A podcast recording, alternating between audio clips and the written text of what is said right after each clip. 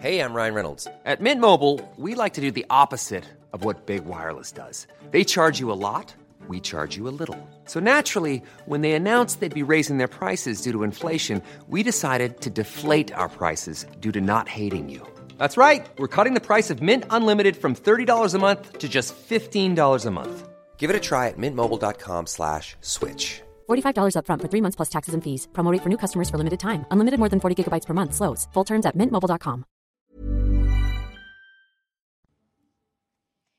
à toutes et à tous, bienvenue sur CNews. Je suis ravie de vous accueillir dans 90 minutes info euh, week-end. Autour euh, de moi aujourd'hui, quatre invités comme d'habitude. Ce sont aujourd'hui Laurent Ozon, bonjour. Bonjour. Vous êtes euh, essayiste et directeur de Strargum. À vos côtés, euh, Alberto Toscano, bonjour. Bonjour.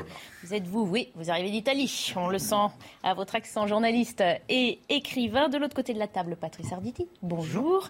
Journaliste lui aussi. Et Harold Iman, spécialiste des questions internationales à la rédaction de CNews. Quatre invités pour balayer les principales actualités de ce week-end. D'abord, on s'arrête sur euh, les titres de l'information de ce samedi avec Arthur Muriot. Le père de famille, victime d'une agression au couteau devant un établissement scolaire de Marseille, est décédé des suites de ses blessures. Les faits remontent au 10 mai dernier. Il avait été attaqué par un homme alors qu'il venait récupérer ses enfants à la sortie de l'école. Le suspect, selon les premiers témoins, avait alors déclaré agir au nom de Dieu. 26 personnes sont portées disparues en Indonésie après le naufrage d'un ferry. Jeudi, après une panne de carburant, le bateau a été malmené par le mauvais temps et a fini par couler. Sur les 43 passagers, 17 ont été secourus. Les recherches sont toujours en cours. Paris est prête pour accueillir la finale de la Ligue des Champions. Ce soir, Liverpool affrontera le Real Madrid sur la pelouse du Stade de France. Pour l'occasion, une fan zone a été installée sur le parvis de l'hôtel de ville. Elle permettra aux Parisiens de suivre le match. Une finale que vous pourrez aussi retrouver en direct dès 21h sur Canal+. Voilà, à la une de l'actualité, c'est un hasard du calendrier. Il se trouve que le premier lobby américain des armes tient depuis hier sa convention annuelle à quelques heures de route d'Uvalde. C'est la ville du Texas où a eu lieu la fusillade hein, qui a coûté la vie à 19 enfants et deux enseignantes cette semaine. La NRA, Association nationale des armes, revendique 5 millions de membres aux États-Unis, ce qui peut finalement euh, paraître peu au regard d'une population totale de 330 millions euh, d'habitants et dans un pays, on le rappelle, où le deuxième amendement de la Constitution des États-Unis d'Amérique, rédigé et voté en 1791, reconnaît, regardez, nous avons copié le texte pour vous, une milice bien organisée étant nécessaire à la sécurité d'un État libre, le droit qu'a le peuple de détenir et de porter des armes ne doit pas être transgressé. Harold Iman, ce texte protège donc le droit du port d'armes aux États-Unis, au fil de l'histoire, euh, et notamment sous la pression de la NRA, il a été euh, érigé comme un droit individuel inaliénable, ce qui n'était peut-être pas forcément la vision euh, de l'origine. Alors, la vision de l'origine n'a jamais été euh, éclaircie parce que la Cour suprême elle-même a botté en touche. Il y a une dizaine d'années, elle avait l'occasion de le faire. Elle a dit on ne comprendra jamais ce qu'il voulait dire, en fait. Parce que vous voyez, la phrase, c'était une milice. Bien, bien régulée étant nécessaire, et après, le droit ne sera pas enfreint. Donc on se dit, pourquoi parler d'une milice quand vous parlez des droits Et en fait, on a implosé en 1790. Oui, quand on a rédigé, on, on- rédigé, on a implosé deux idées. C'est qu'il fallait pouvoir faire la levée des euh, citoyens pour combattre le tyran. On pensait à l'Espagne, on pensait à la France, on pensait au retour des Britanniques. Et deuxième chose, c'est que les euh, citoyens voulaient conserver ce droit de prendre les armes contre un tyran. C'était l'Angleterre avant. Et là, ça devenait entre les mains de la NRA, petit à petit, c'est devenu l'État fédéral qui, implicitement, serait le nouveau tyran. Et c'est ça le changement de la NRA. Et en plus, elle ne veut aucun contrôle d'aucune sorte. C'est-à-dire, vous l'achèteriez comme une canne à pêche. C'est à peu près ce qu'ils souhaitent. Et chaque fois qu'un État essaye de réguler, c'est-à-dire voir si vous avez un casier judiciaire, voir si vous avez des antécédents, psychiatriques, vous obligez d'attendre deux ou trois semaines avant d'obtenir le- le- le- l'arme pour pouvoir calmer vos passions si vous voulez faire un, crime immédiat. Eh bien, tout ça, pour la NRA, c'est le premier pas vers la confiscation. Et la confiscation, c'est le premier pas vers la dictature. parce que c'est considéré comme une atteinte euh, à la liberté. Lors de ce congrès, l'ancien président Donald Trump a appelé à armer les citoyens pour combattre, selon ses mots, le mal dans notre société. On va écouter les précisions de l'un de nos correspondants aux États-Unis, Ramzi Mal- Malouki, et on poursuit la discussion en plateau. Contrairement à certains, je suis présent. C'est ainsi que Donald Trump a commencé euh, ce discours très attendu au congrès de la NRA, le lobby des armes. Une attaque adressée directement au gouverneur du Texas, Greg Abbott, qui, à la dernière minute, a décidé d'annuler sa présence à ce congrès pour se rendre à Uvalde, la ville où a eu lieu la tuerie. Donald Trump, qui a demandé une minute de silence en mémoire des victimes, qui a lu le nom de ces victimes avant de déclarer qu'il était là à ce congrès pour défendre le droit de tout citoyen américain de posséder une arme. Alors il propose, pour éviter euh, des tragédies comme celle de Uvalde, de sécuriser les écoles avec plus de policiers, d'armer les enseignants et de repérer, dit-il, le plus tôt possible les troubles mentaux. Il reprend ainsi les mêmes arguments que la NRA, la NRA qui, je le rappelle, a financé ces deux campagnes pour l'élection présidentielle. Justement, le discours de Donald Trump a ensuite pris des allures de meeting de campagne, 45 minutes pendant lesquelles Donald Trump a fait le bilan de son mandat, le plus exceptionnel de l'histoire des États-Unis selon lui. Il a attaqué à plusieurs reprises Joe Biden et il a remis sur le tapis l'élection truquée, les failles de l'immigration, le mur, en terminant sur une phrase qu'attendaient les milliers de spectateurs présents à ce congrès de la NRA. Nous serons de retour à la Maison-Blanche. Voilà, pour Donald Trump, la solution réside donc dans le fait d'avoir plus d'Américains armés, ce qui était effectivement une aberration aux yeux des, anti-armes à feu. Laurent Ozan, on est là face à deux visions totalement divergentes. Oui, alors dans ce domaine, comme dans d'autres, en fait, les États-Unis euh, révèlent une nouvelle fois au monde qu'ils sont un pays totalement fragmenté, totalement divisé, euh, totalement écrasé par des problèmes sociaux qui les dépassent complètement, et euh, au-delà de la question des armes à feu, parce que là, il y a aussi, je dirais, une, gestion médiatique, si vous voulez, de l'événement lui-même. Il y a l'événement et la tragédie en elle-même, et puis il y a la... Mais c'est malheureusement à chaque fois le cas que précisément, se passe aux. Précisément, il y a eu... Euh, le 12 avril, dans le métro, un homme euh, qu'on pourrait qualifier de suprémaciste noir qui a tué des personnes dans le métro à coups de fusil. Euh, il y a eu un suprémaciste blanc il, y a quelques, il y a à peu près une semaine à Buffalo qui a aussi tué des, tué des gens, etc. à chaque fois, il y a un discours qui se greffe là-dessus.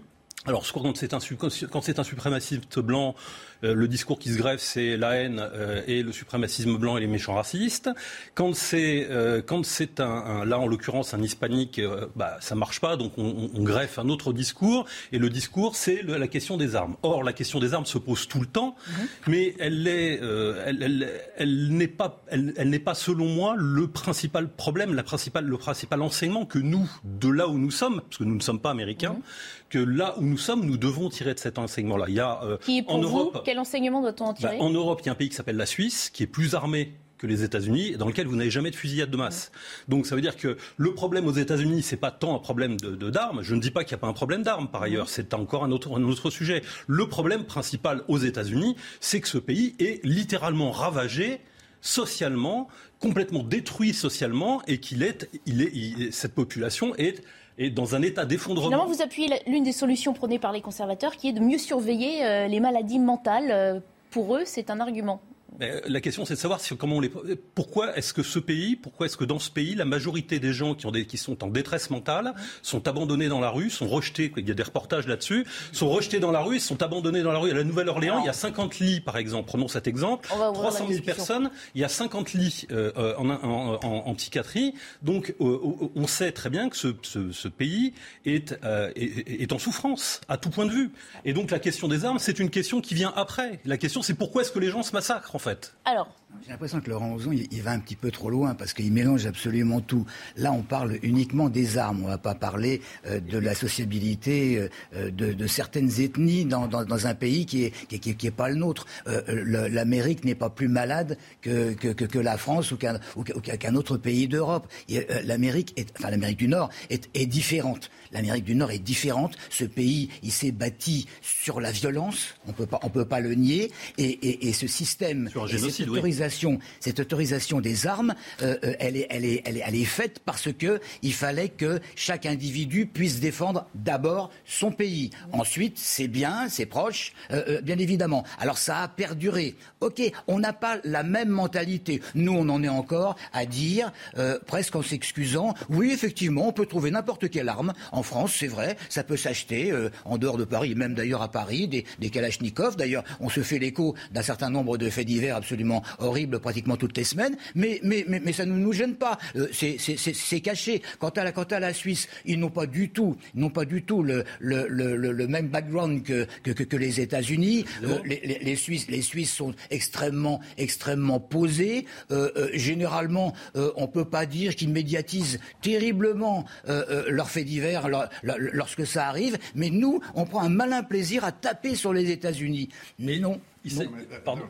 sur, la Suisse, la comparaison, à mon avis, n'est pas opportune parce qu'en Suisse, on ne peut pas acheter une arme à feu comme aux États-Unis. On n'entre pas dans un supermarché, et je crois bien connaître les supermarchés suisses, et, on sort avec un Kalashnikov. Non, c'est pas comme ça. En Suisse, il y a beaucoup d'armes parce que la Suisse fait partie des États où le service militaire et il y a des rappels au service militaire périodiques, annuels, et on garde chez soi l'arme utilisée pour le service militaire. Comme en Israël, c'est des cas absolument particuliers. Euh, c'est pour ça qu'en Suisse, il y a beaucoup d'armes, et de toute façon, en Suisse, on ne peut pas acheter les armes librement. Oui. Alors, je, euh, je, m'inscris, je m'inscris en faux là-dessus. On peut acheter des armes très facilement en Suisse. 40% de la population, effectivement, détient des armes à feu. en Suisse. Pardon? Sans port d'armes Non. Mais, Vous avez besoin de le port d'armes. En Amérique, vous n'avez pas besoin de le port d'armes. C'est ça la différence. Ça, dépend des États. Ça dépend des États. Alors, si je peux me, si je peux, si je peux me permettre, concernant les États-Unis, on dit il ne faut pas parler comme ça des États-Unis, etc. Je rappelle que ce pays, en dehors du fait que c'est le pays le plus endetté au monde, c'est un pays dans lequel vous avez 50 millions de personnes qui vivent de bons alimentaires, c'est-à-dire de l'aide alimentaire d'urgence, dans lequel vous avez 2 millions de personnes qui sont euh, euh, c'est-à-dire dépendant à la drogue, dépendant aux, drogues dures, dans lequel vous avez une, violence sociale et des tensions sociales permanentes, et qui ne tient. mais Laurent, quand on vous écoute, on a l'impression que ce que vous nous énumérez là justifie finalement, ou en tout cas explique, est à l'origine de la dérive de certains. La question là, c'est plutôt sur le port d'armes et l'utilisation euh, d'armes. On ne peut pas l'expliquer en disant bah oui, mais tous ces gens bah, sont malheureux, ils souffrent, pas du tout ce que ils je dis. passent à l'acte J'ai un point de vue, si vous voulez, j'essaie d'avoir un point de vue de sociologue, c'est-à-dire c'est intéressant de s'intéresser à la question des armes, comme quand on quand il y a des massacres de Mars, euh, on pourrait s'intéresser à la couteau, à la, à la question des couteaux. conclure qu'il n'y a pas de problème d'armes aux États-Unis. Est-ce que ce serait vrai de dire il n'y a finalement aucun problème d'armes aux États-Unis, les problèmes sont ailleurs? Barbara, c'est pas ce que je dis. Je dis que le biais qu'on a adopté sur cette question, c'est de traiter la question des armes, la question des armes. Est-ce qu'on traite de la question des couteaux Est-ce qu'on euh, traite de la question des, couteaux quand des personnes se font égorger à Marseille Est-ce que je peux terminer Voilà, c'est la seule question que je voudrais poser. les couteaux sont plus accessibles. non mais j'entends que c'est provocant. Non mais si vous voulez, j'entends que cette façon de présenter les choses est provocante. Mhm. Moi, ce que ce qui m'intéresse, c'est derrière la manifestation et avant l'acte lui-même, je m'intéresse et je m'interroge sur ce modèle de société, mhm. c'est-à-dire sur, sur, une société capable de produire une violence, une détresse et une violence euh, euh, au sein de sa population qui produit ce genre d'effet, alors qu'encore une fois, il y a d'autres pays. Euh, qui sont lourdement armés, dans lesquels les populations sont très largement armées, dans lesquels vous n'avez pas ce genre d'effet. Mhm. les, les États-Unis, c'est à elles seules 40 fois plus euh, de violence et d'attaques dans les écoles que la totalité des autres pays du monde réunis. Alors, je veux bien qu'on se dise non, ça n'a rien à voir avec les États-Unis, c'est un problème d'armes. Enfin, il y a un moment, il faut quand même se poser la question de savoir où va ce pays et si vraiment nous voulons euh, euh, ressembler à ce pays dans 20 ans, s'il faut continuer à suivre le modèle américain. On a bien compris que vous voulez minimiser ce problème. Pas du tout. Par contre, moi je crois que la diffusion des armes aux États-Unis et la facilité d'achat des armes aux États-Unis est une chose absolument dramatique. Oui, sans doute. Un révélateur tragique. Sans doute. D'une mentalité de ce pays. Et je crois qu'il faut, après une tragédie comme celle que nous venons de, à laquelle nous venons d'assister de loin, se focaliser sur cet aspect, la facilité d'achat des armes aux États-Unis. Chose qui a une particularité catastrophique des États-Unis, dont on voit les conséquences. Et on ne peut rien faire, parce que comme Harold vient de nous expliquer très bien, il y a une constitution, un, amendement, une interprétation de la constitution et surtout une mentalité qui, je crois, empêche aujourd'hui, empêchera demain d'intervenir sur ce, sur ce sujet. C'est une tragédie que malheureusement les Américains porteront sur leur dos encore très longtemps. Alors il y a, quelques euh, évidences. C'est qu'il y a deux camps quand même ceux qui veulent le port libre, comme je vous disais, comme on achète une canne à pêche, et, d'autres qui ne le veulent pas. Et ceux, qui ne le veulent pas sont encore dans la Constitution. Donc, euh, depuis euh, trois jours, en Californie, on a adopté des lois encore plus dur que ce qu'il y avait. Mais quand vous voyez ce que c'est que les lois qu'ils appliquent, c'est juste un pays européen. Ça veut dire il faut attendre plusieurs semaines avant d'obtenir l'arme. Il faut euh, un, casier judiciaire vérifié. Il faut des antécédents psychiatriques et il faut aussi ne pas euh, vendre des fusils d'assaut. Mais là, ça respecte encore le second amendement, le deuxième amendement. Euh, et malheureusement, du côté NRA, pour eux, ça, c'est une attaque c'est une attaque, alors que personne ne peut abolir le droit de porter des armes aux États-Unis. On peut seulement le réglementer. Ils sont contre la réglementation. Et c'est là où vous avez deux camps. Vous avez le Texas, c'est exactement l'inverse de la Californie ou du Connecticut. On va poursuivre la discussion juste après euh, le rappel des titres, puisqu'il est bientôt 15h45. Euh, euh, le flash à faux d'Arthur Muriot. Paris et Berlin veulent des discussions directes et sérieuses entre Vladimir Poutine et Volodymyr Zelensky. C'est la demande qu'ont formulée Emmanuel Macron et le chancelier allemand Olaf Scholz lors d'un entretien téléphonique avec Vladimir Poutine. Pendant cet échange de 80 minutes, les deux dirigeants ont également demandé la libération de 2500 combattants de l'usine Azovstal. Il était le bras droit des papes Jean-Paul II et Benoît XVI. Le cardinal Sodano est décédé hier à l'âge de 94 ans. Pendant 15 ans, entre 1991 et 2006, il était le numéro 2 du Vatican en ayant été nommé secrétaire d'État. Ses obsèques auront lieu mardi à la basilique Saint-Pierre en présence du pape François. Il n'y a plus aucune Française en lice à Roland Garros. La numéro 1 française, Alizé Cornet, a abandonné cet après-midi lors de son match du troisième tour face à la chinoise Qin Wenzheng. En cause, une douleur à la cuisse contractée au tour précédent. Plus tôt dans la journée, Léolia Jean-Jean s'est inclinée face à la Roumaine Irina Camelia Bégu. Alors, on va écouter Donald Trump dans un instant. Patrice Arditi, vous vouliez réagir? Je préfère vous donner la parole avant. Oui, parce que c'est assez surprenant. Il y a effectivement euh, euh, c'est ce second amendement hein, qui, autorise les Américains à, détenir une, arme. Mais pourtant, il y, a, quand même un sondage qui a été fait récemment et qui stipule que, qui relève que 90% euh, des Américains sont contre un port d'armes automatique. C'est-à-dire qu'il faudrait, vraiment peu de choses pour que euh, euh, les gens ne se baladent plus avec des, revolvers ou des pistolets à la, ceinture. Il suffirait qu'il y ait une petite réglementation. On n'empêcherait pas en fonction de la Constitution, les Américains de détenir des armes chez eux, comme nous avons euh, euh, dans, nos campagnes une foule de fusils de chasse déclarés, ou pas, mais au moins il y aurait beaucoup moins de gens qui pourraient se balader avec et faire évidemment euh, des catastrophes. Alors, Donald Trump, lors de son intervention hier à l'ouverture de ce congrès de la NRA. Quand les tueurs voient une zone où les armes ne sont pas autorisées, alors ils se frottent les mains parce qu'ils savent que le bâtiment n'est pas protégé et qu'ils peuvent tuer et torturer autant de personnes innocentes qu'ils le veulent. Comme le veut l'adage, la seule chose qui arrête un mauvais gars avec une arme, c'est un bon gars avec une arme. Vous l'avez déjà entendu celle-là?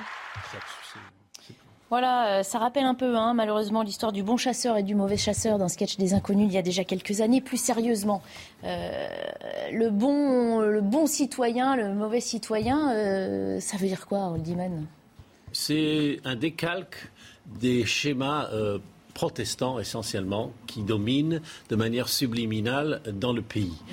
Vous êtes en lutte contre le mal, le maléfique, Satan et tout au long de cette euh, cérémonie, enfin cette conférence du NRA, et certainement dans la bouche du gouverneur Abbott, vous avez l'impression que ce sont des prêcheurs évangéliques, mhm. parce qu'il a dit dès le début euh, ce monstre qui avait le mal en lui, et, ensuite il a cité les Écritures saintes mhm. pour montrer que les enfants sont sacrés. Et ça, c'est automatique, c'était dans les premières deux minutes. Donc on reste sur ces schémas et les gens euh, voilà, se, se, repassent assez facilement de ces choses très très simplifiées qui ne sont pas critiquables en soi, mais c'est l'endroit où on les met mhm. qui les rend étranges vu de l'Europe.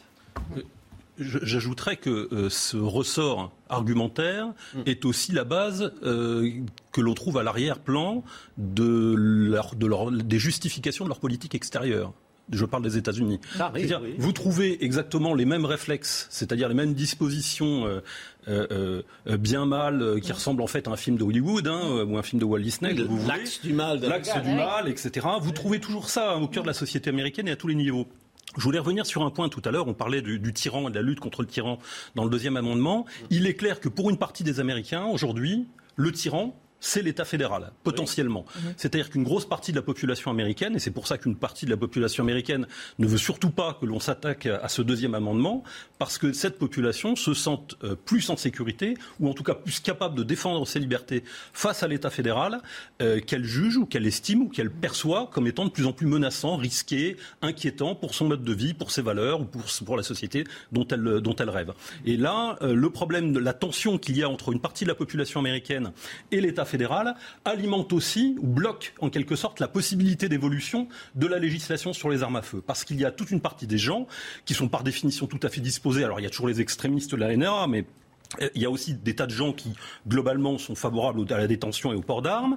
Et, euh, et, chez ces gens-là, il y a aussi cette idée que tant que la population est armée, le gouvernement ne peut pas faire ce qu'il veut. Et il y a une telle défiance aujourd'hui entre une partie de la population américaine et son gouvernement que ça, c'est un élément bloquant supplémentaire euh, dans le truc. Et d'ailleurs, une partie de cette population, qui n'est pas forcément, ce ne sont pas forcément des, des fous d'armes à feu, euh, estime que euh, euh on utilise euh, ces, ces, massacres, on utilise ces événements tragiques, etc. Pour les brider. Pour Faire passer. les empêcher, en quelque sorte, pour remettre en question leur constitution et leur droit de détenir une arme.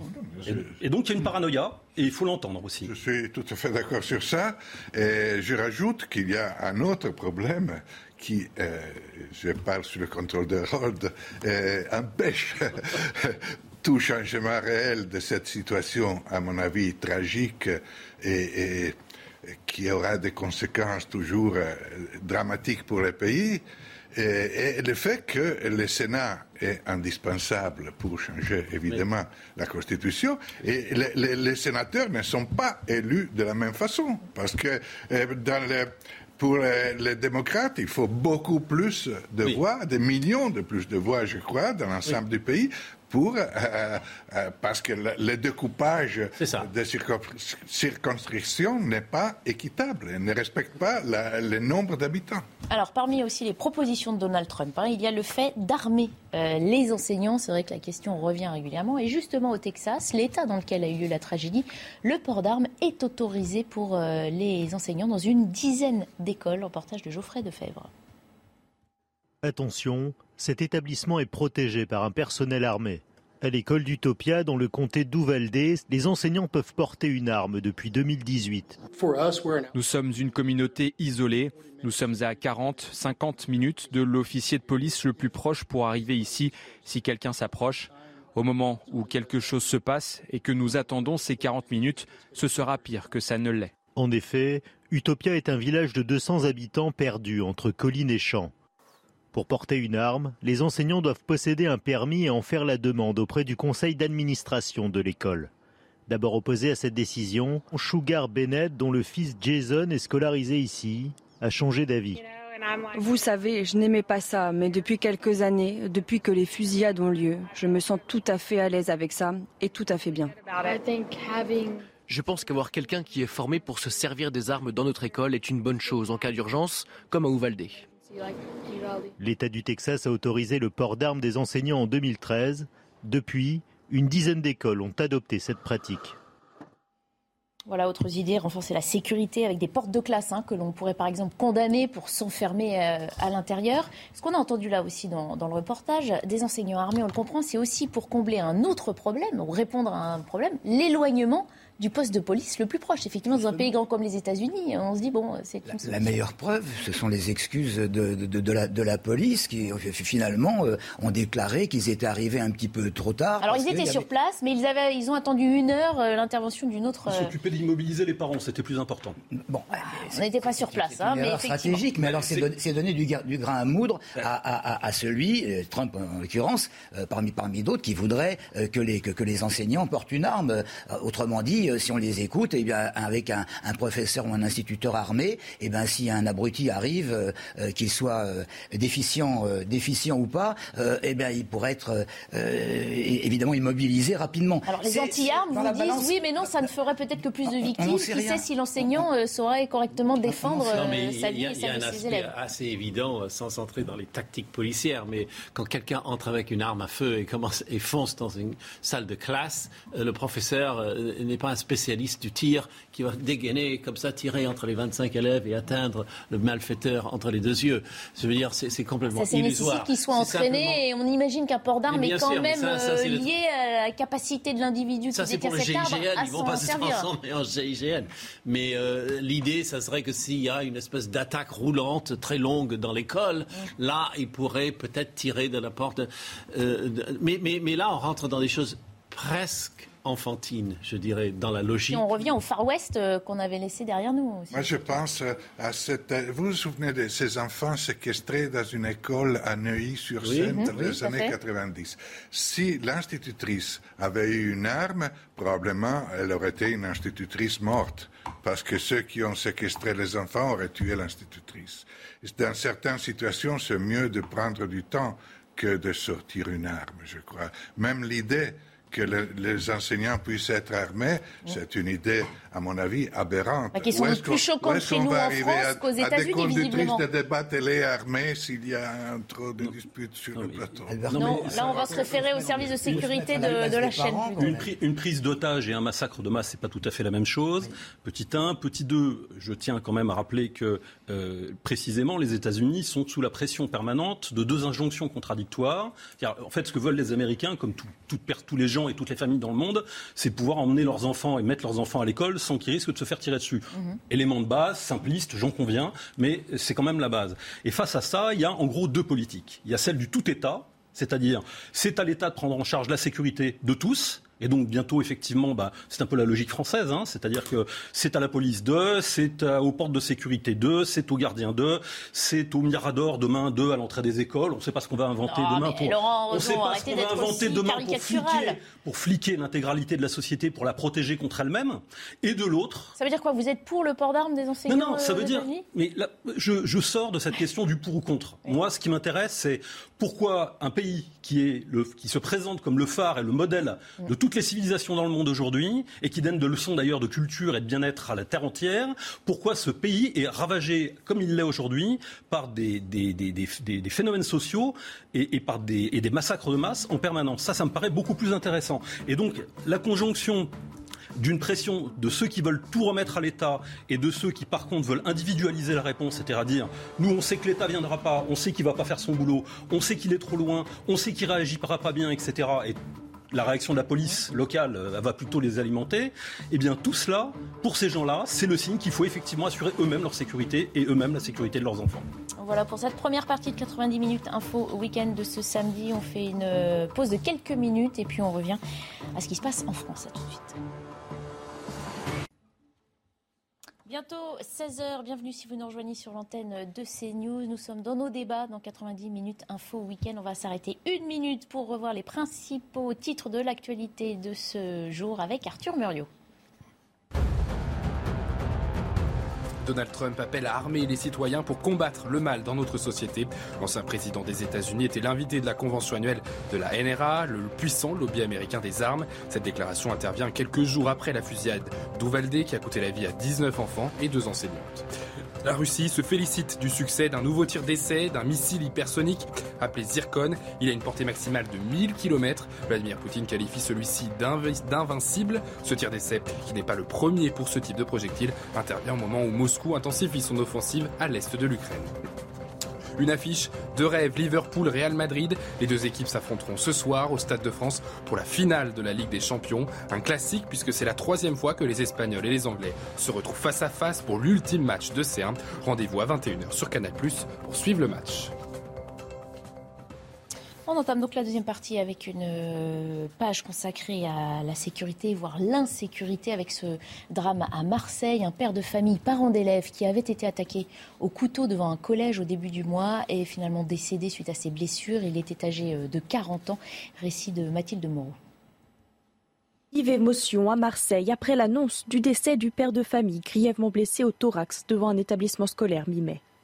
Dans un communiqué, Sébastien Lecornu, nouveau ministre des Armées, exprime ses condoléances à sa famille et ses collègues.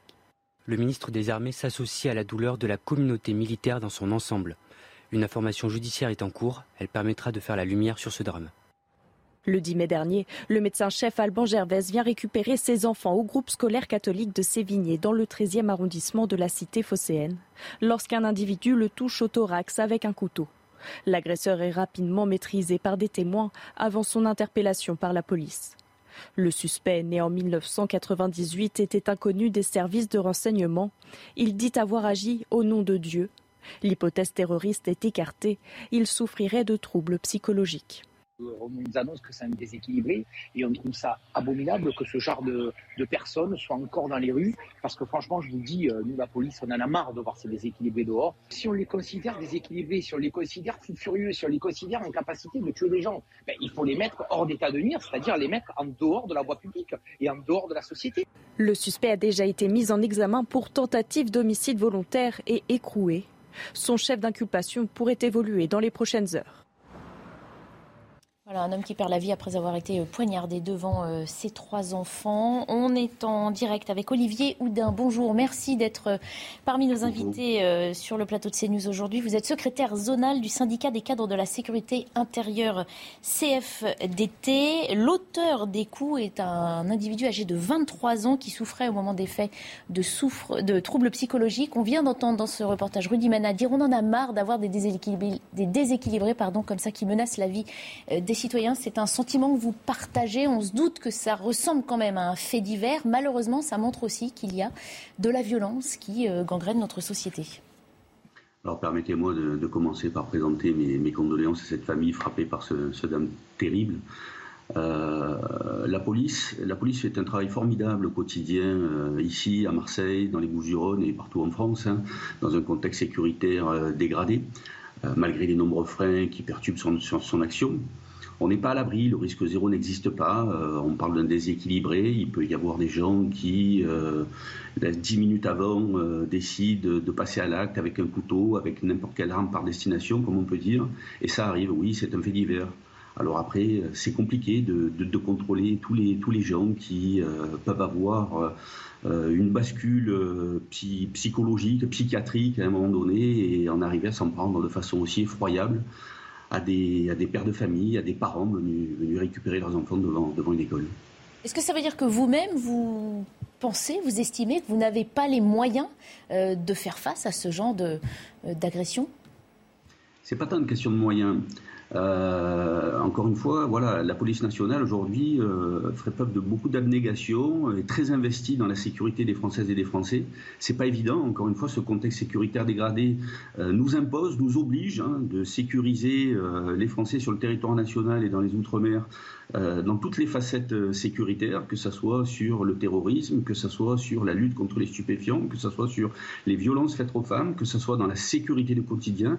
C'est énormément de tâches. Voilà, c'est énormément de tâches qui sont faites avec euh, beaucoup de valeur, beaucoup d'implications au quotidien et de, très grandes réussites. Malheureusement, de temps à autre, comme ce, drame d'hiver là, c'est difficile d'être partout présent et de, pouvoir prévenir euh, à chaque instant euh, pour que les Français puissent vivre, euh, plus vivre en sécurité.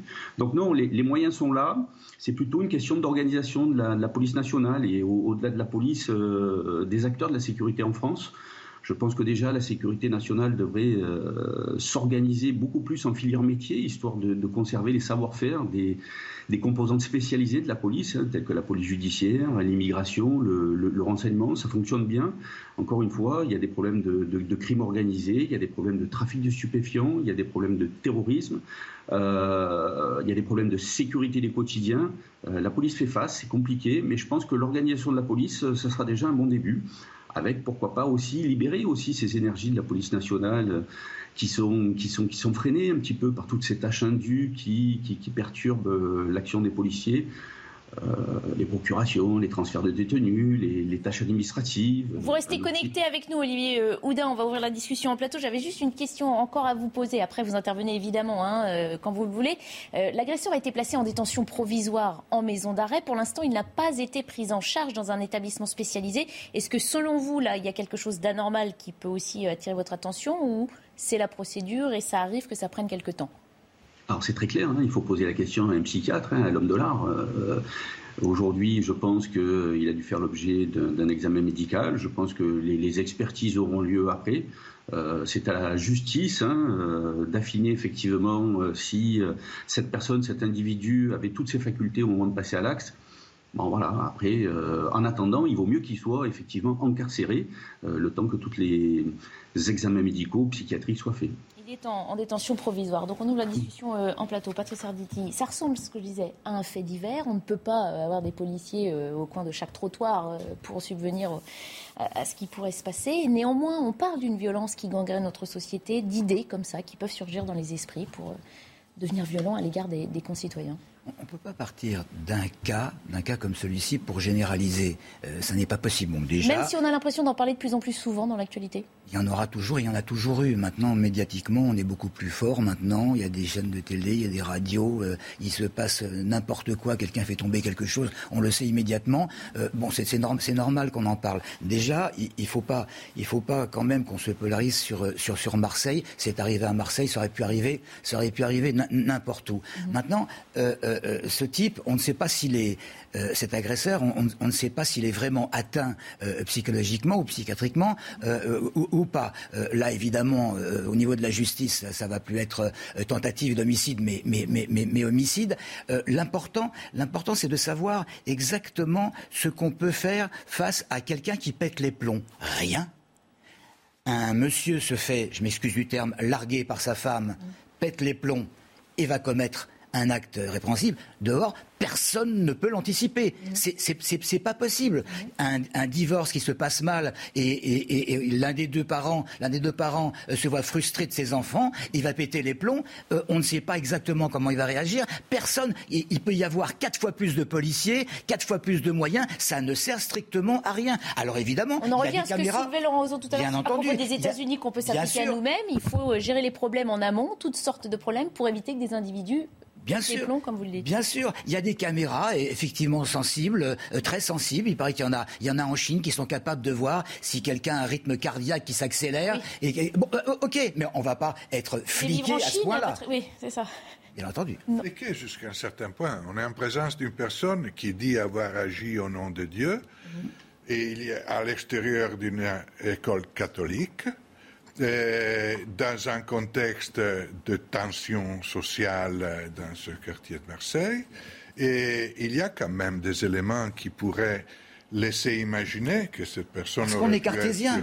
Parce qu'on est cartésien. Mais s'il a simplement pété les plombs pour quelque chose qui, va nous paraître. Essayons de dire cogito ergo sum, mais continuons à cogiter. Hum. et, si on cogite, on parle aussi de la presse. Parce que moi, je me souviens de cette nouvelle. Comment est-ce qu'elle a été donnée? Presque zéro dans la presse française. Et je, comptais les lignes à page, si je ne me trompe pas, 6 du Figaro. Euh, quelques lignes. La, presse française et les, médias français audiovisuels ont négligé une information qui quand même aurait dû pousser l'opinion publique à une certaine attention.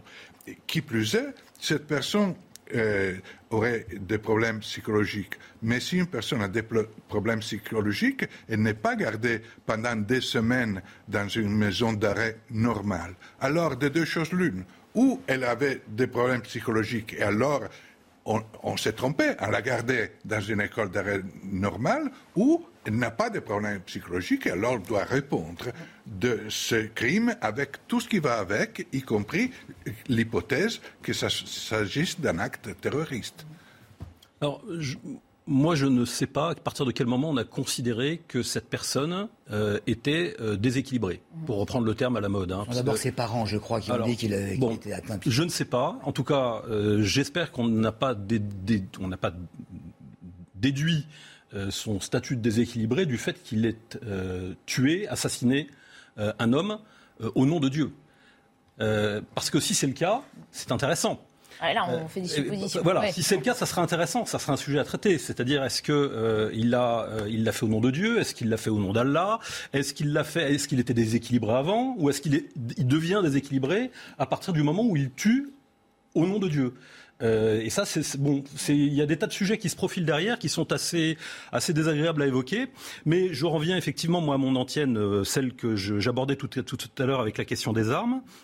Effectivement, la société purement pacifiée, la société dans laquelle il n'y a aucun problème, où personne ne pète les plombs, elle existera peut-être un jour, mais il y aura plus beaucoup d'êtres humains dedans, ou alors ils vivront tous euh, sur des interfaces machines et euh, on contrôlera leurs activités, une, intelligence artificielle commandera euh, l'ensemble de leurs activités. Bon, mais entre ça, c'est-à-dire entre cette société hyper normée où tout est contrôlé, où tout est normé, où tout est prévu en quelque sorte, et une société euh, qui s'abîme dans la violence et dans la violence absurde, ou du moins qui laisse à penser, parce que là on, est toujours, euh, on parle de moins en moins de sentiments d'insécurité quand même, au vu des statistiques, hein, et de plus en plus d'insécurité réelle. Quand une société s'abîme, une société occidentale, les États-Unis, mais la France aussi, l'Espagne d'autres pays, s'abîme de plus en plus souvent dans une violence sociale qui s'exprime de tas de façons différentes par, euh, par, des comportements, par les actes, par exemple l'explosion des actes d'automutilation. Voilà, euh, c'est pas de la haine, c'est de la haine contre soi-même. Bon, bah, les actes d'automutilation explosent aux États-Unis, comme en France, les suicides. Euh, tout cela manifeste en fait l'évolution d'un climat de société, et ce climat, et ce climat de société, il faut l'interroger. Les faits divers, c'est une chose, ça doit nous donner à chaque fois l'occasion de se dire, ok, mais est-ce que tout fonctionne normalement dans cette société correctement? Est-ce que toutes les choses fonctionnent correctement? Ou est-ce qu'on ne devrait pas quand même se poser la question de savoir si euh, les conditions de vie que l'on crée pour un certain nombre de personnes, pour un certain nombre de populations, deviennent des machines à fabriquer des sociopathes? On va retourner vers euh, Olivier euh, Houdin qui est toujours connecté avec nous. Vous avez entendu ce qui se dit sur ce plateau. Est-ce que vous approuvez ce que dit Laurent Ozon, que notre société, nos sociétés aujourd'hui, s'abîment dans la violence? Moi, je voudrais juste souligner euh, deux choses qui, me semblent importantes euh, dans, ce drame terrible. C'est que tout le monde est acteur de, la sécurité aujourd'hui dans nos, dans sociétés. Je voudrais souligner le, courage inouï qu'ont eu euh, ces passants, ces simples citoyens, qui tout de suite ont, désarmé, ont interpellé l'agresseur. Et je voudrais aussi souligner l'intervention rapide des, forces de l'ordre, hein, qui ont permis de stopper l'éventuel euh, carnage qui aurait pu se faire, parce que n'oublions pas, on était devant une école. Et euh, ce sont des choses qui sont importantes. Alors après, les, débats de société, si vous permettez, je n'interviendrai pas dessus, mais c'est important pour moi de vous, de vous rappeler ça. Voilà, tout le monde est acteur aujourd'hui de sa sécurité au quotidien. Merci beaucoup en tout cas de nous avoir apporté votre éclairage, Olivier euh, Houdin. Je rappelle que vous êtes secrétaire zonal du syndicat des cadres de la sécurité intérieure, CFDT. Patrice Arditi, c'est vrai qu'elle est, magnifique cette phrase. Nous sommes tous acteurs de notre, de notre sécurité. Euh, malheureusement, la société est parfois défaillante et quelques maillons suffisent à déséquilibrer euh, l'ensemble. Oui, mais pour rejoindre ce que disait Laurent tout à l'heure, on est tous acteurs effectivement, mais il faut un metteur en scène. Alors le metteur en scène, il ne peut pas exister ou alors il serait là-haut, si on y croit ou pas. Mais, mais, mais, mais, mais c'est pas possible. C'est pas le ministère de l'Intérieur Ou le ministre de l'Intérieur, on va dire Ou le chef de l'État Beaucoup plus haut. Beaucoup, beaucoup plus haut. C'est épouvantable, mais de toute façon, nous sommes destinés à commenter ce genre d'horreur mm. en, en permanence il y a quand même une chose, il n'a pas été conduit dans un établissement psychiatrique ou même l'infirmerie psychiatrique d'un commissariat de police. Ça, ah, il a été, ça existe. Euh, euh, ça, veut dire qu'il n'y a pas tellement, tellement, tellement de, de mm, possibilités de penser qu'il est vraiment atteint par, euh, par, quelque chose qui une me... délirante. Mais, mais c'est délirante. J'en sais rien. De toute façon, la, justice est là pour, pour, pour, pour statuer. Maintenant, notre ami qui était sur l'antenne il, il, y a un instant, il a dit l'essentiel. Le type a été stoppé, heureusement, parce que devant une école, ça aurait pu être pire. Maintenant, il faut penser à ce malheureux et à, sa famille. Je veux dire, le, papa ou la maman qui vient chercher son enfant à l'école et qui se fait tuer, je veux dire, c'est horrible, c'est atroce et malheureusement, on n'y peut rien. 16h15, on va faire un point sur les principaux titres de l'actualité avec Arthur Muriot avant de poursuivre nos débats. Lors d'un entretien téléphonique avec Emmanuel Macron et Olaf Scholz, Vladimir Poutine se dit prêt à une exportation sans entrave des céréales de l'Ukraine. Le blocage de ces denrées menace d'entraîner une crise alimentaire mondiale. Toutefois, le dirigeant russe met en garde contre, je cite, une déstabilisation ultérieure concernant les livraisons d'armes occidentales à l'Ukraine. Il dénonce le caractère dangereux de ces pratiques. Elisabeth Borne part en campagne. La première ministre laisse Matignon pour le week-end et se rend sur le terrain dans le Calvados.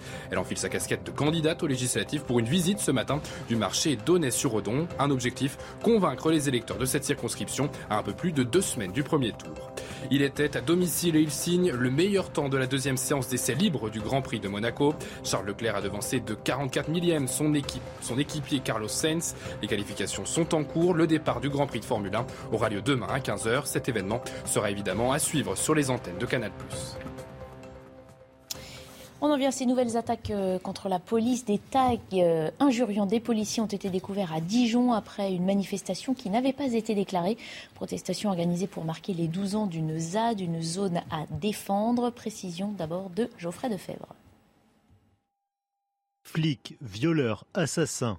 À Dijon, dans le quartier libre des Lentillères, 65 tags injurieux dont certains hostiles à la police ont été découverts après une manifestation non déclarée du collectif des Lentillères. Le pire dans tout ça, c'est que nos collègues dijonnais sont habitués. Euh, pour eux, c'est habituel. Euh, quand on dit un flic violeur, assassin, un, officier de police judiciaire, il faut lui mettre deux coups de fusil. Un procureur, faudrait lui mettre trois coups de pistolet. Euh, il faudrait mettre le feu à la prison. tout ça, on a l'habitude à Dijon. Vous savez, ça fait 12 ans que ça dure. 12 ans que ces gens-là pourrissent la vie des Dijonnais. Euh, nos collègues sont intervenus euh, légitimement, ils ont attendu que ça se passe. Euh, il y a une enquête qui est en cours et vous inquiétez pas, je pense qu'il va y avoir des interpellations très rapidement. Dans un communiqué, le préfet de Côte d'Or a condamné cette dégradation de bâtiments publics et privés et a réaffirmé son soutien aux forces de l'ordre. Encore une fois, on ne veut pas généraliser. La haine anti-flic, évidemment, ce n'est pas nouveau.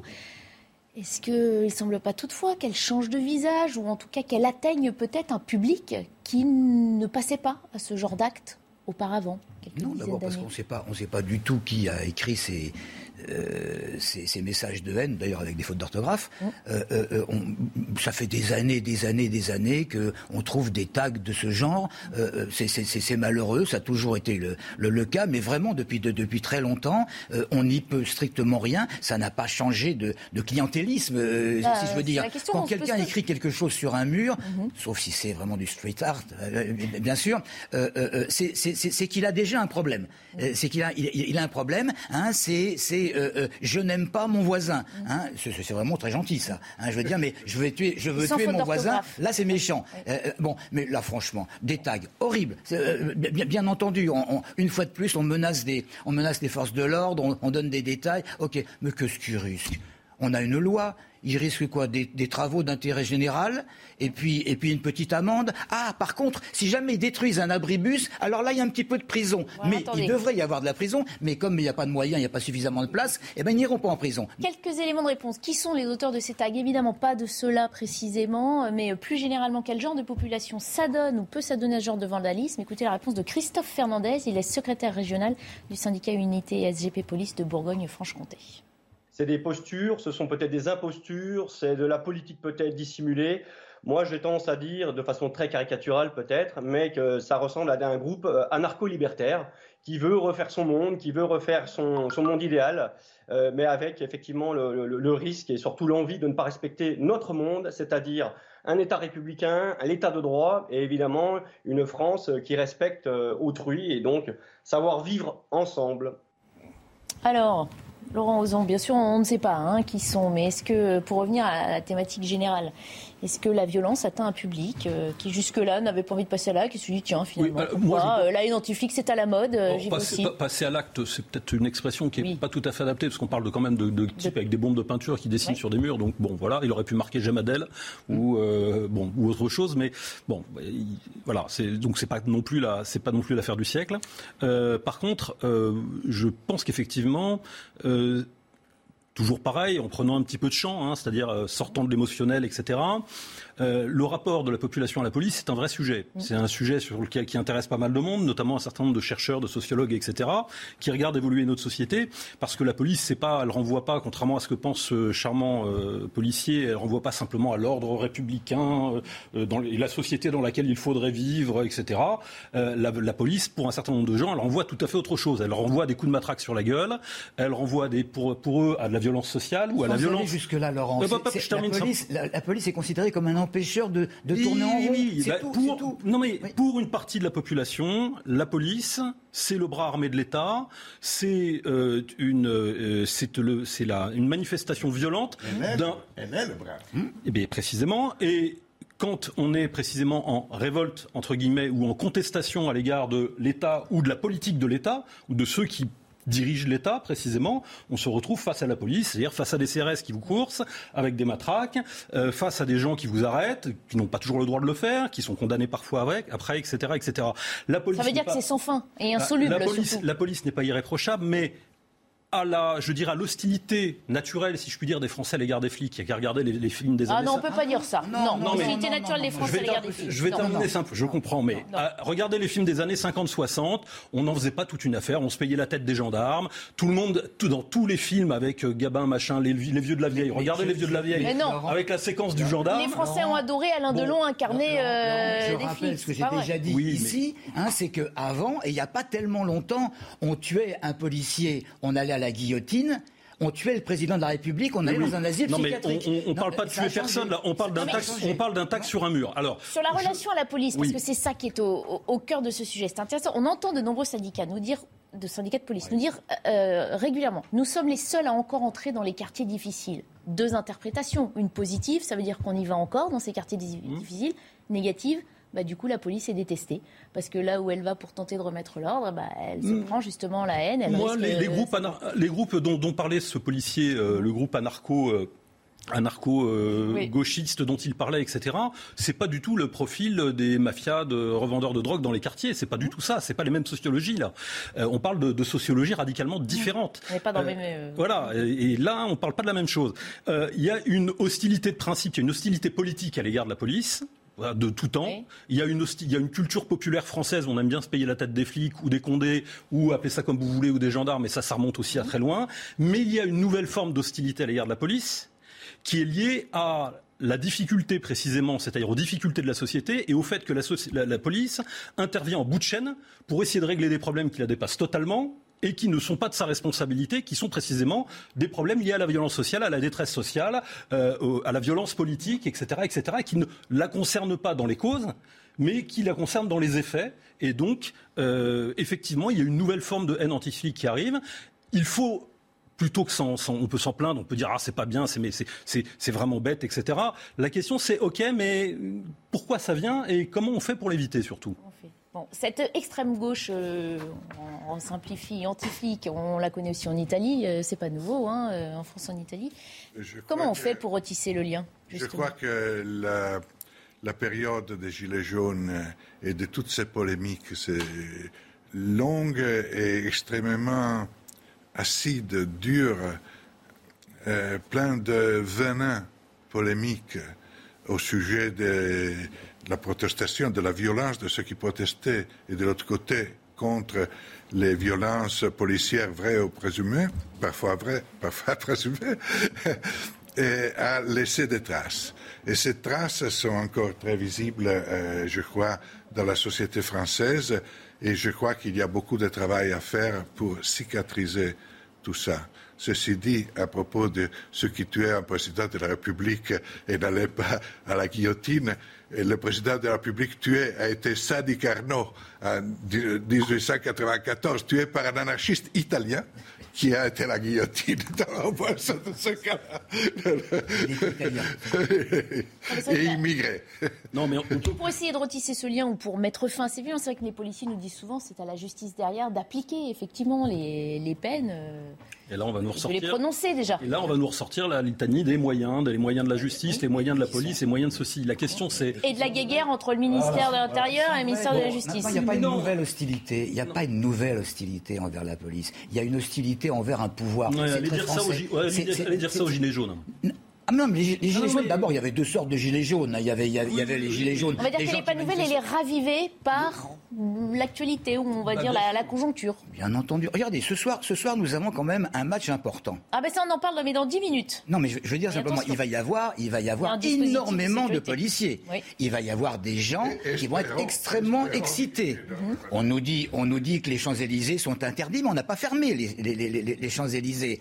Alors on peut supposer qu'il va y avoir des débordements. On en parlera à une autre émission. Oui, Des pas demain, peut-être. Non, on n'espère pas. On n'espère pas, c'est censé être une... Espérons pouvoir parler du résultat de ce match. Oui. Ce sera beaucoup plus amusant. hein. On parlera de, de ça. Laurent, vous vouliez finir là-dessus, non sur, Oui, oui, sur sur les, le- les- les moyens aussi ou les... les- les- Bah non, c'est pas pour moi le- la question. façons la de- question de- des moyens, c'est toujours la question de la, c'est toujours une facilité pour aborder ces sujets-là. Euh, c'est pas, on n'a pas, pas confronté un problème de moyens. Je dis pas qu'il n'y a pas de problème de moyens non plus, pour être bien clair. Un Hein. problème de société, Voilà. euh, on a avant tout des questions à se poser quand on essaie d'analyser ces phénomènes sur euh, euh, quelle société, dans quelle société on veut vivre et qu'est-ce qui contribue globalement à la faire évoluer? Quand un pouvoir euh, comme celui d'Emmanuel Macron ces cinq dernières années a été systématiquement à la confrontation, voire parfois à la violence, à la violence verbale ou à la violence sociale contre une partie de la population, et que au bout de course, on a mis des policiers en face des gens, en face des familles, en face des travailleurs, ou en face des gens qui étaient, qui étaient en révolte. Vous pouvez pas Eh bien, eh bien, on a produit aussi Vous pou- vous systématiquement. pouvez- On, on s'est servi de la police comme bouclier social, et ça. Vous ramenez tout à la politique, sans arrêt. Sans Mais oui, arrêt, parce que c'est politique. En, en mettant, en mettant zig ou puce, hein, je suis, je, je, je, je En suis, même temps, ils nous ont fait une transition. On parlera euh, campagne des législatives juste après la pub. Alors restez avec nous. 90 minutes info de retour avec ces débats, ces discussions animées aujourd'hui, des invités euh, en forme. Elodie Huchard nous a euh, rejoint pour la dernière partie. Bonjour Elodie, du service politique de CNews. On reprend nos discussions juste après le flash info d'Arthur Muriot. Paris et Berlin veulent des discussions directes et sérieuses entre Vladimir Poutine et Volodymyr Zelensky. C'est la demande qu'ont formulée Emmanuel Macron et le chancelier allemand Olaf Scholz lors d'un entretien téléphonique avec Vladimir Poutine. Pendant cet échange de 80 minutes, les deux dirigeants ont également demandé la libération de 2500 combattants de l'usine Azovstal. Au 1er mai 2022, les prisons françaises comptaient 71 038 détenus, un nombre stable après trois mois de hausse. En France, il manque environ 10 000 places de prison au niveau national. La densité carcérale s'établit à 117% contre 107,5% il y a un an. Elle dépasse même les 200% dans quatre établissements. Plus que quelques heures avant de connaître le nom du film qui remportera la Palme d'Or du Festival de Cannes. 21 films sont en compétition cette année. Lors de la dernière édition, c'était Titane de Julia Du- Ducournau qui avait reçu cette récompense. Parmi les favoris de cette année, Close du réalisateur belge Lucas Dont ou encore Decision to Live du coréen Park Chan-wook.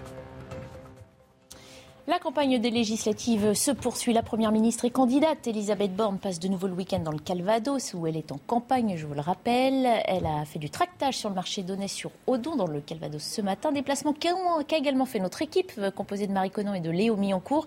Ils ont apparemment eu du mal à suivre la Première ministre qui, contrairement au week-end dernier, semblait fuir les journalistes.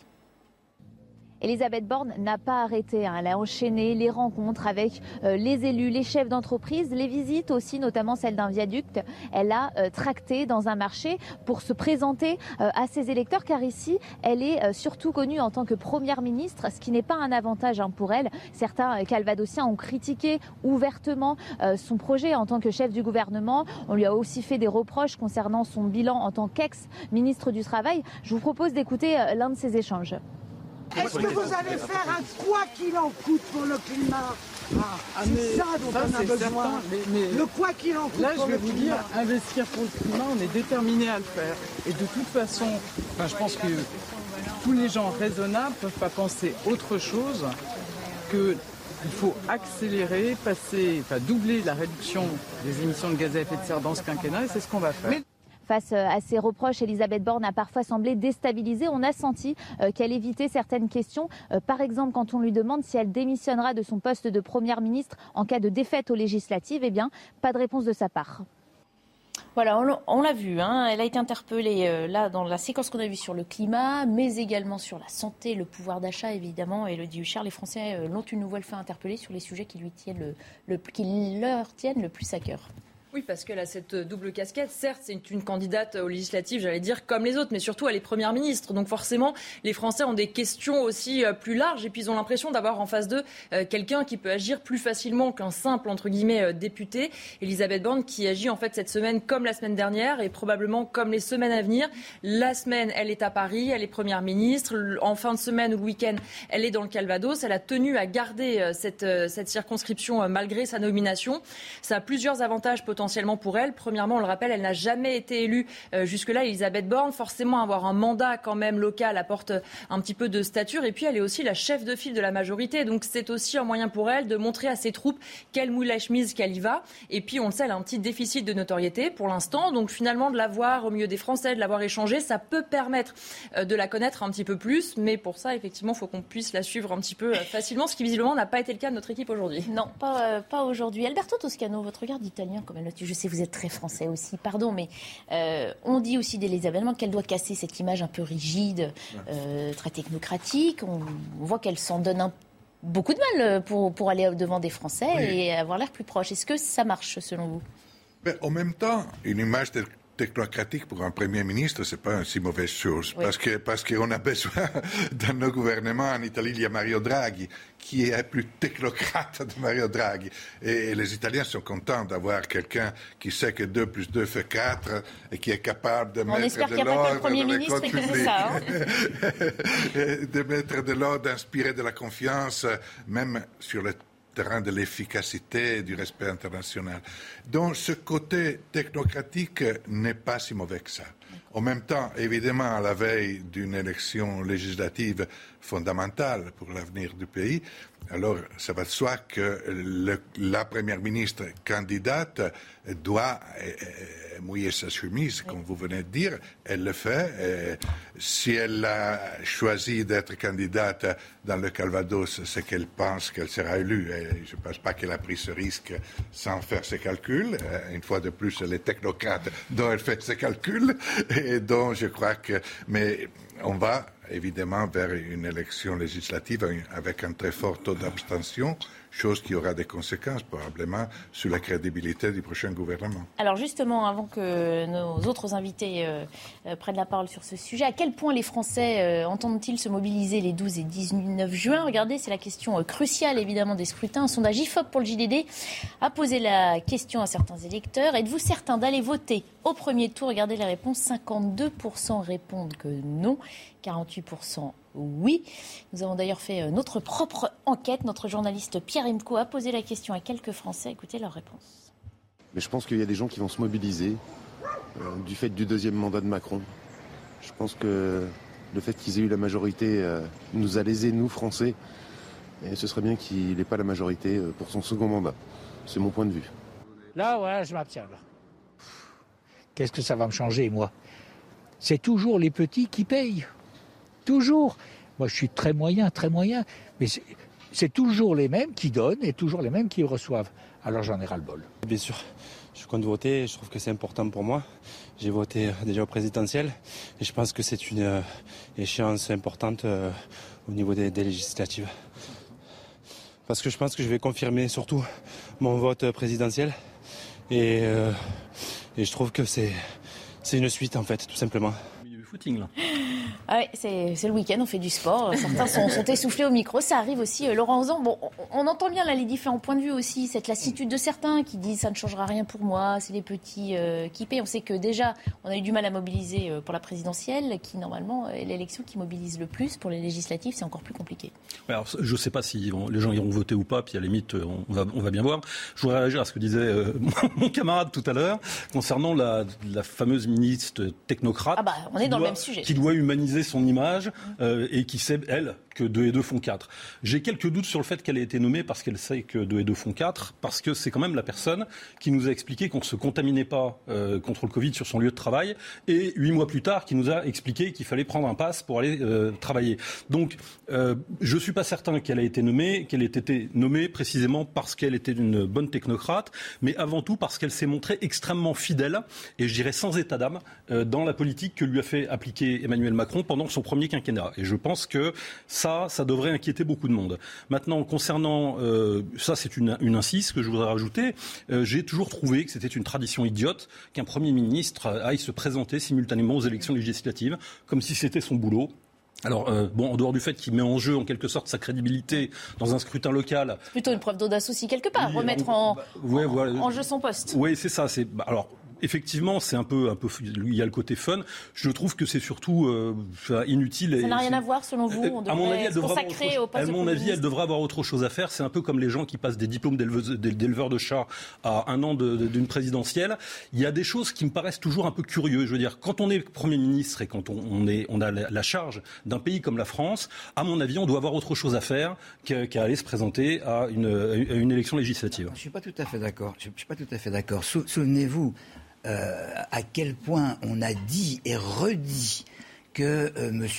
Castex, ancien Premier ministre, était un élu ou avait été un, élu. je, crois que les Français tiennent quand même à ce que quelqu'un au pouvoir puisse s'être frotté auparavant au, au Vulgon Picus, à tout, à tout le monde. Et là, ce qui manquait justement à Madame Borne, euh, euh, nouveau, nouveau, nouvelle Premier ministre, euh, c'est en, en, dehors de son côté technocrate et, entre parenthèses, qu'elle ait n'importe quel portefeuille, j'ai l'impression qu'elle est qualifiée pour avoir, pour avoir ce portefeuille, c'est justement cette empreinte de terrain. Et si probablement le président lui a demandé d'aller d'aller au charbon, eh bien c'est que ça va c'est que ça va servir et les Français en sont conscients. Maintenant pour en revenir c'est la ou la poule aussi, votre euh, thématique-là. Ça va servir ou il faut aller chercher cette euh, caution-là pour, euh, Il faut, il faut probablement, mais il faut probablement aller chercher.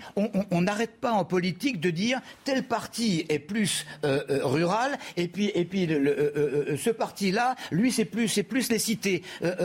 On, est là sans arrêt en train de différencier. Là, Madame Borne, qui est quand même qui est quand même une, une personnalité, elle se frotte à, à, la, à, la, à la campagne, entre parenthèses, pas tellement puisque sa famille sa famille est de là-bas. dire, est-ce que le Calvados c'est le lieu le, mieux choisi pour euh, ancrer justement une popularité ah, auprès d'une frange de la population qu'on a du mal à convaincre? Probablement. Maintenant, pour revenir à la question initiale de la participation, depuis des années, des années, des années, la participation, elle est en baisse aux législatives. justement, on, a le chiffre de 2017. Regardez. On sait très, Taux d'abstention au premier tour en 2017. Ah, Attention, 51,29% d'abstention. Hein. Ben oui, bien sûr. Bien sûr, mais si au niveau des partis, si je me souviens bien, il y avait, il y avait euh, le En Marche avait, avait eu 17 euh, euh, le, le, les Républicains avaient eu 13 et puis 7 pardon 7 et puis le PS 5. Je veux, dire, c'est catastrophique, mais c'est parce que les législatives ça suit les présidentielles et que c'est un scrutin de, de, de, deuxième phase, si je puis dire. Mhm. Avec une conséquence qu'il y aura très peu de, de de participation pour le second tour, et il n'y aura que deux candidats. Parce que c'est difficile d'avoir plus que deux candidats, parce que avec les 12,5% des inscrits, mhm. avec une participation à 50%, ça signifie 25% de, de voix exprimées. Donc c'est pratiquement très probable qu'il n'y ait que euh, des élections pour le second tour, une grande majorité à deux seuls candidats. Elodie Huchard, sur les probabilités euh, pour Elisabeth Borne d'être élue elle a choisi une circonscription effectivement où euh, elle a des attaches, où euh, sa mère était pharmacienne euh, pas très loin d'ici. Donc d'abord il y a une, logique en termes de territoire choisi, et puis il y a un côté plus malin et stratégique sans doute. C'est une circonscription où la dernière fois Alain Touret qu'on voit sur les images, d'ailleurs qui fait campagne avec elle, qui est le député sortant, avait été élu avec 68% des voix, où Emmanuel Macron a fait des très bons scores au premier ou au deuxième tour. Donc forcément c'est une circonscription qui semble assez facile à gagner. Il faut toujours faire attention parce que en devenant première ministre, forcément il y a un enjeu un enjeu extrêmement particulier.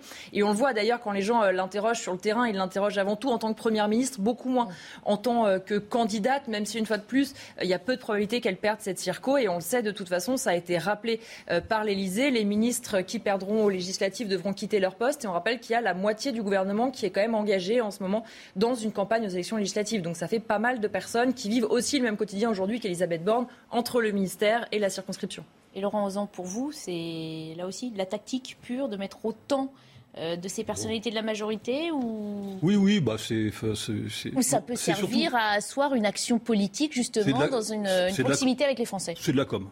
D'accord. C'est de la com. Bon il, il va lui en falloir hein. de la com? Oui. Il y en a pas déjà assez? Non, je veux dire, euh, pour elle, euh, pour, pour installer euh, cette personne avec son profil général psychologique et l'aspect, enfin son, sa, sa, façon d'être, pour l'installer et, et de façon positive dans l'esprit de la majorité des Français, il va y avoir un sacré boulot de com à faire. Donc je pense qu'effectivement, ils ont intérêt à s'y prendre très tôt, parce qu'effectivement, elle a un profil techno, elle a un profil très techno, c'est une, elle a un côté pince sans rire euh, aussi. Elle a un côté très, mm, très fidèle à Macron, pour ne pas dire davantage. Et donc tout ça fait qu'elle euh, va susciter très probablement euh, beaucoup d'hostilité, à mon avis, durant son, sa, présence à Matignon. C'est peut-être d'ailleurs quand euh, j'ai appris qu'elle avait été nommée première, euh, première ministre, je me suis dit que c'était très probablement, enfin ça m'est venu tout de suite à l'esprit, c'était une façon pour Emmanuel Macron en quelque sorte d'installer un parafoudre à, côté de l'Elysée. Euh, bon, on verra, on verra ce qu'il en est. Elle est la ministre du Travail qui a fait baisser le chômage. Et ça, c'est fondamental. Et là, la ministre du Travail qui plus a obtenu des résultats dans la mmh. lutte au chômage. Mmh. Alors, comment on parlait de son attitude vis-à-vis des Français, le fait est... Je voulais vous proposer une séquence donc, de plusieurs questions de Français qui l'ont interpellée. Il y en a une qu'on a déjà vue, mais il y en a d'autres sur d'autres thèmes. Regardez. Chez nous, là, tout il faut attendre 4 mois pour avoir un dentiste, un rendez-vous chez un dentiste. On n'a toujours pas de dentiste, ouais, euh, on toujours, pas de dentiste à Turière-Court. Mhm. Non, non, mais... a, c'est sûr qu'on va pas faire de la télémédecine pour le moment. Non, ça ne va pas marcher. Est-ce euh, que vous allez faire un quoi qu'il en coûte pour le climat ah, ah, C'est ça dont ça, on a besoin. Mais, mais... Le quoi qu'il en coûte là, pour le climat. Investir pour le climat, on est déterminé à le faire. Et de toute façon, je pense que tous les gens raisonnables ne peuvent pas penser autre chose chose qu'il faut accélérer, passer, doubler la réduction des émissions de gaz à effet de serre dans ce quinquennat, et c'est ce qu'on va faire. C'est un beau métier, donc nous, on vous donne un, un tract. Moi, je suis candidate avec M. Serpin dans votre circonscription. D'accord. Et alors, ça va vous intéresser, on a... Les habitants nous font confiance. Le premier projet de loi qui sera présenté, c'est sur le pouvoir d'achat, avec notamment une indexation des retraites parce que habituellement c'est tous les 1er janvier. Vous êtes tombé sur moi pour ça? Pardon? Vous êtes tombé sur moi pour ça?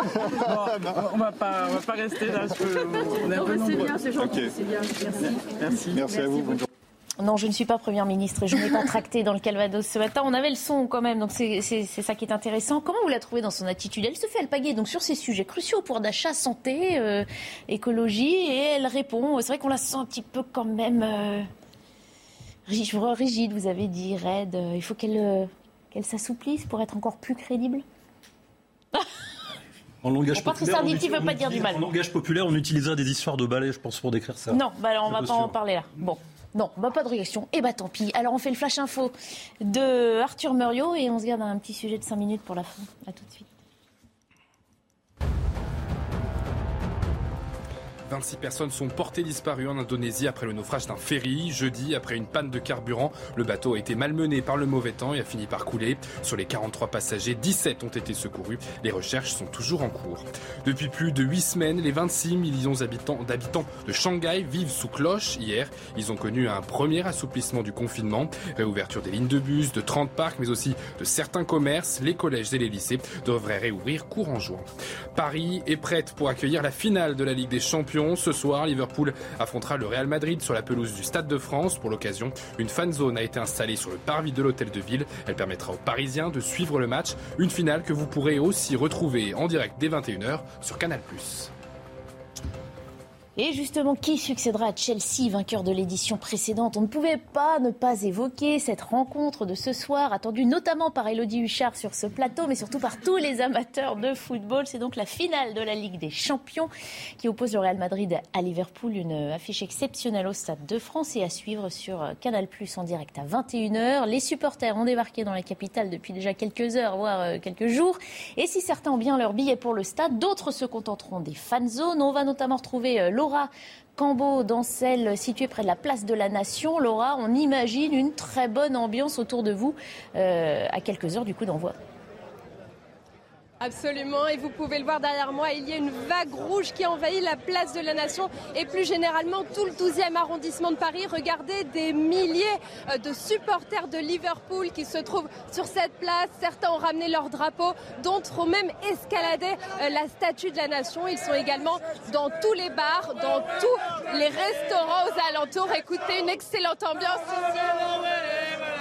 Et plusieurs d'entre eux se rendront ensuite au Stade de France, les plus chanceux. Les autres iront dans la fan zone qui leur a été dédiée pour 40 000 personnes qui se trouvent juste là-bas au niveau du cours de Vincennes. En tout cas, vous le disiez, la bonne humeur est au rendez-vous. Écoutez quelques supporters que nous avons interviewés, ils croient en leur chance. Nous devons gagner et ne pas attendre. Je prédis que Liverpool gagne 3 à 1.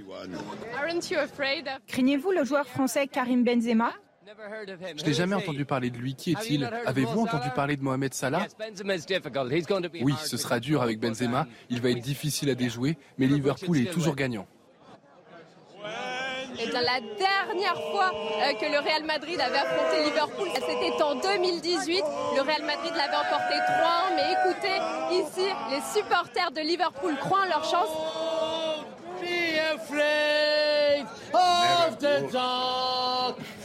Et les supporters du Real Madrid eux, ont une autre fan zone qui se trouve dans le nord de Paris, à Saint-Denis. Merci beaucoup euh, Laura Cambo, vous êtes euh, effectivement très bien entourée. Merci également à Loïc Tondat qui vous accompagne. Il nous reste donc un peu moins de trois minutes hein, pour évoquer euh, cette rencontre. C'est la troisième fois que ces deux clubs se rencontrent en finale de la Ligue des Champions. Alberto, Alberto Toscano, vous êtes un, un féru de foot ouais. Je suis pour Ancelotti, qui est le coach du Real Madrid, euh, italien, et qui est un excellent coach. Le- je pense que Liverpool est très fort. Hein? Liverpool, euh, mais Real Madrid a fait des miracles lors de cette Champions League, y compris la victoire euh, contre le PSG euh, dans les matchs retour, et donc je crois que c'est vraiment 50-50. Mais moi, personnellement, je suis plutôt pour Real Madrid. Alors, des pronostics. On gardera le, le meilleur pour la fin, celui d'Elodie Huchard euh, en dernier. Pardon, Elodie, pour la galanterie, mais euh, ça vaudra le coup. On parle aussi, Laurent Ozan, euh, fan de foot ou pas? On parle d'un choc hein, de joueurs. Benzema contre Mané et Salah. Choc des entraîneurs. Ancelotti, comme, comme le rappelait Alberto Toscano, face à Jürgen Klopp. Ça vous parle? Euh, le rugby me parle pas mal, oui. Bon, vous aidez. Ça aurait été hier. On aurait dû vous interviewer hier, alors, hein, sur... euh, Mais j'aime bien l'hymne. Je sais qu'il euh, Liverpool a un hymne qui s'appelle euh, Tu ne marcheras jamais seul. Oui. Euh, C'est sans doute ce qu'on a entendu au Ouais, micro ouais, de à l'instant. probablement Never Walk Alone. Ça a été écrit pour Elisabeth Borne. C'est- un vrai, c'est un, c'est un- oui, c'est le, en filigrane, on aurait pu traiter l'ensemble de l'actualité qu'on a traité aujourd'hui sous cette, euh, sous les auspices de euh, You Never Walk Alone, effectivement. Patrick Arditi. Non, moi je regarde ça comme un, comme un magnifique spectacle et ça va être un spectacle extraordinaire avec une attention particulière quand même sur Benzema parce qu'il y a eu quand même le feuilleton avec Mbappé tout ça. Ouais, et ouais. bon. Et, et- et je voudrais savoir surtout comment le public français va, va réagir euh, avec Benzema sur le, sur le terrain. Ça fait des années. Depuis qu'il a rejoint l'équipe de France. C'est vrai, mais ça euh, fait des années les qu'il n'a pas foulé le, le- Stade de France. Euh, C'est, un joueur absolument euh, extraordinaire. J'ai l'impression que les Français, le peu de Français qu'il y aura au, au Stade de France, parce que Entre des places Anglais sont- des sont Espagnols. bookées par les autres, euh, euh, vont faire un triomphe à, à- à Benzema. Et de toute façon, quel que soit euh, le, le- le score, je le dis avant Elodie, 2-1. euh, bon, ouais. Bon, euh, euh, ben, franchement, franchement, euh, je, je crois qu'on va passer une excellente soirée. Bon, et on rappelle que Even on a budget, quality is non-negotiable. That's why Quince is the place to score high-end essentials at 50 to 80% less than similar brands. Get your hands on buttery soft cashmere sweaters from just 60 bucks, Italian leather jackets, and so much more. And the best part about Quince, they exclusively partner with factories committed to safe, ethical, and responsible manufacturing. Elevate your style without the elevated price tag with Quince. Go to quince.com slash upgrade for free shipping and 365-day returns.